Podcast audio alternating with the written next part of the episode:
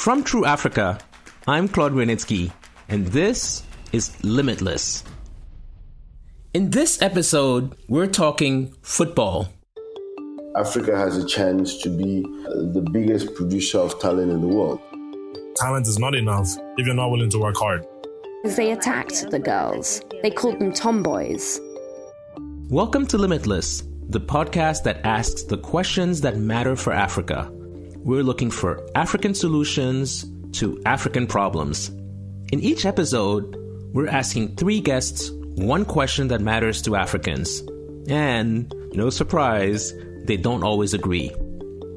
The Limitless podcast is supported by the U.S. Department of State and the Scene Fire Foundation. Okay, let's name some of the greats of African football Didier Drogba, Samuel Eto'o, George Weah, Yaya Toure, Emmanuel Adebayor. Okay, I only put him in because he's Togolese, like me.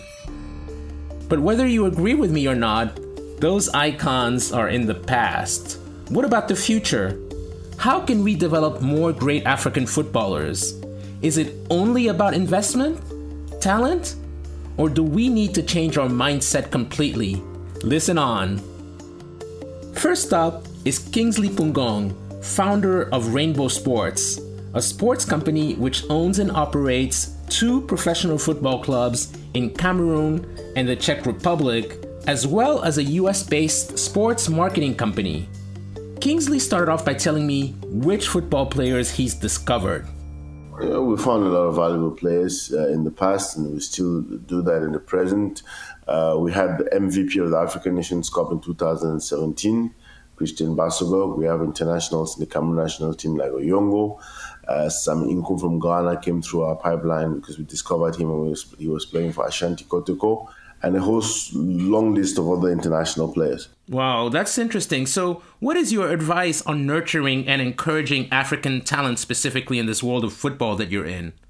If you look at demographics, you look at history and culture of the game, you will see that Africa has a chance to be uh, the biggest producer of talent in the world. If you look at African cities growing at 10% a year with a lot of people coming from rural urban migration, uh, you realize that there are more people in cities now than there were before, which means there are more footballers to be discovered than there were before. If you look at demographic shift in terms of the amount of young people in the African population, Nigeria, for example, has probably uh, more young more children under the age of 14 than the entire European Union. The next generation of great players will come out of Africa. It's a 1 billion strong continent, and there's no reason why Portugal with 9 million people, or Serbia with 4 million, or Uruguay with 4 million should produce more players than Congo, that has 80 million people, and that has 16 million people in Kinshasa alone.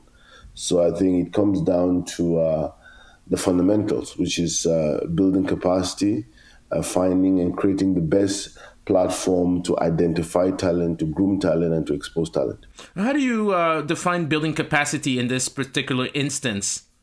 Building capacity comes down to building infrastructure.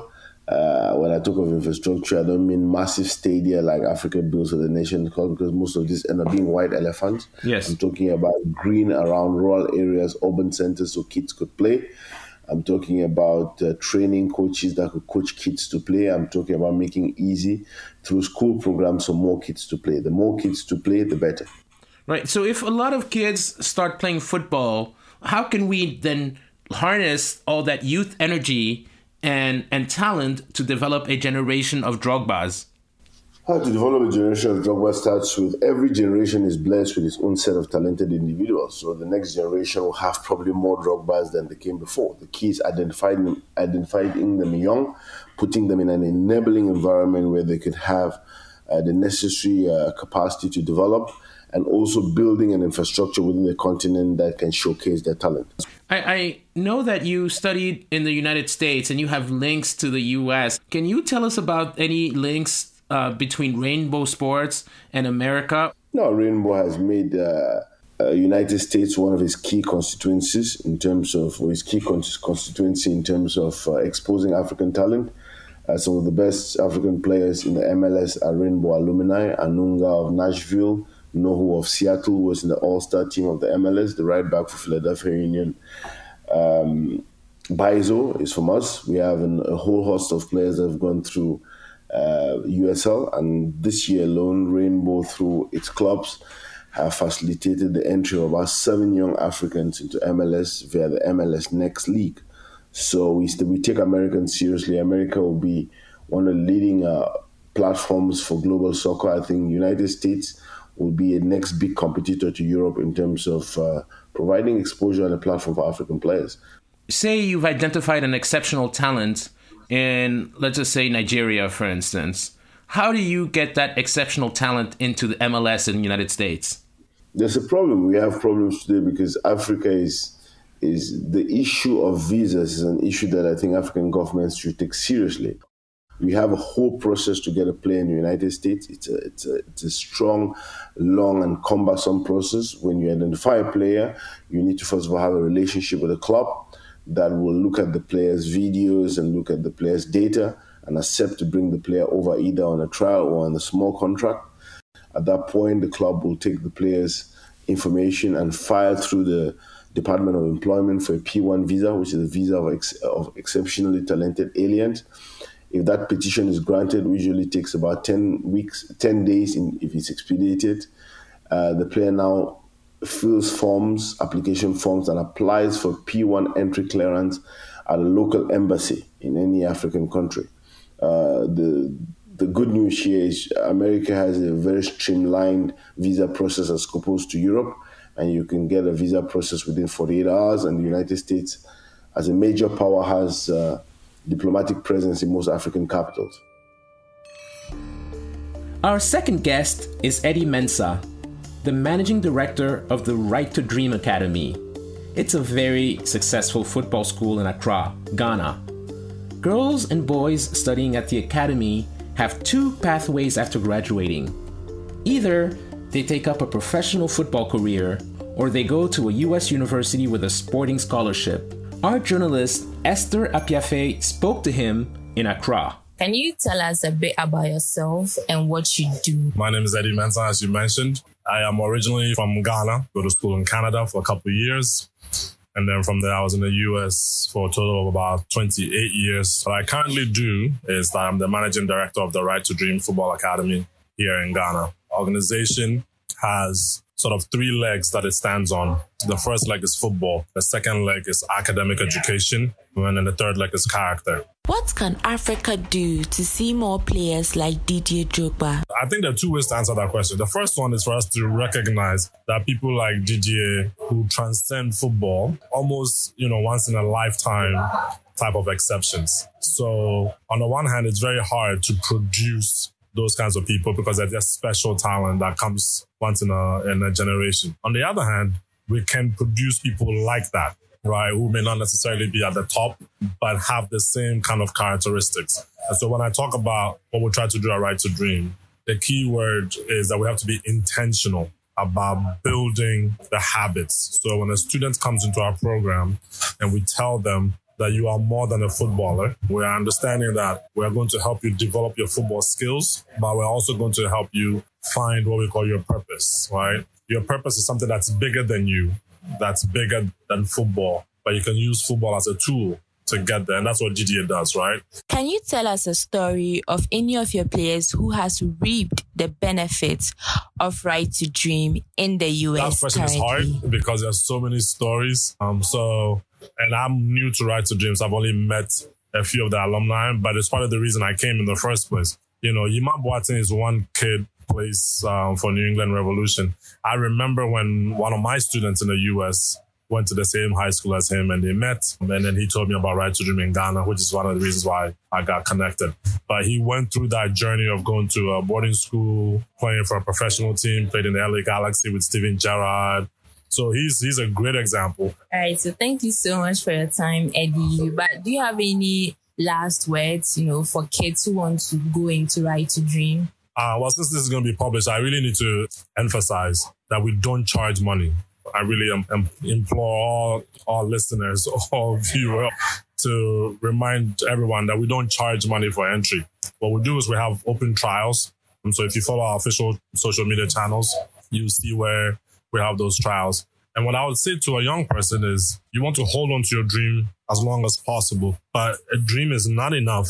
Talent is not enough if you're not willing to work hard. The key is to work hard, work smart so that when the opportunity comes, you are ready.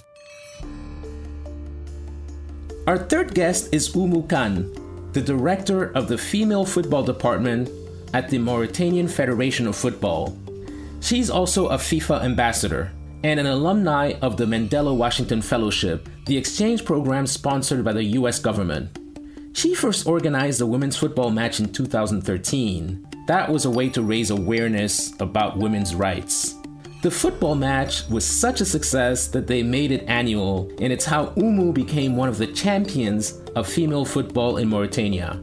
I started off by asking her about what obstacles she's faced while promoting football in a very conservative Muslim country.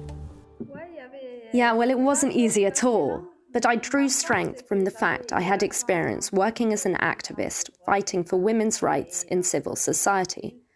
I had a strategy to do advocacy, to organize competitions in neighborhoods, to forge links with influential women, women who work in NGOs which are well known, which have a good reputation in the country. I approached all of these women. The parents were reticent at first, but when they saw that women's football was taking shape, that it was organized by the federation, that it was formal rather than informal, the parents saw it as something concrete and they began to accept it. Even if we were attacked on social media, I mean, some people couldn't accept it. But today we have progressed a lot. But it was difficult because they attacked the girls. They called them tomboys. We were told we were promoting many things. So we showed that our objectives were sport and education, and they saw the results. I asked her how we should encourage and train a new generation of players who could reach the same heights as Didier Drogba. To reach the same heights as Didier Drogba, you have to concentrate on the basics. That's what we've done since the beginning with these young players, who started in the championships in 2016 when we had a regular championship. From 2016 to nowadays, we also have younger categories and we also have seniors, so the championship is really established and works really well. That's how the girls have continued to develop till today. And they have been chosen for the national team, and some have even been chosen by clubs. We have Tako Diabira, who is number 11 in Sacré Cœur de Dakar, who were crowned champions of Senegal, and she was named the best player of the championship. It's pleasing to see results like this. So we have succeeded in developing Drogbas. I asked her to tell us the story of one young player whose life has changed because of football. Of course. Let me speak about a player who used to play in the neighborhoods in 2013 when we were starting the championships. When I took charge of the federation, I remembered her and I asked, Where is Farmer Anne?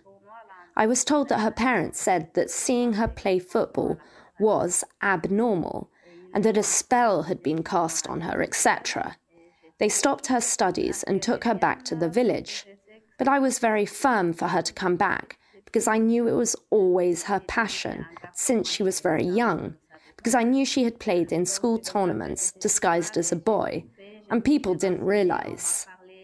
I did everything. I asked people, I found one of her uncles, and she came back.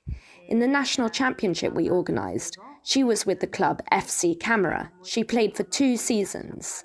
And in 2018 in Mauritania, we organised the FFRIM tournament, where we award the Player of the Year. Before it was only men, but that year there were women, and Farmer Anne was named the best player in 2018.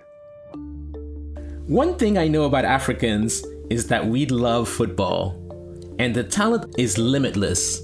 It's time to build up opportunities for African footballers on the continent we need future greats to play not just abroad, but at home too.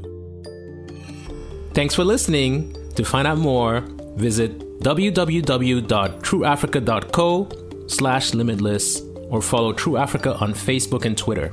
Join in the conversation using the hashtag LimitlessAfrica.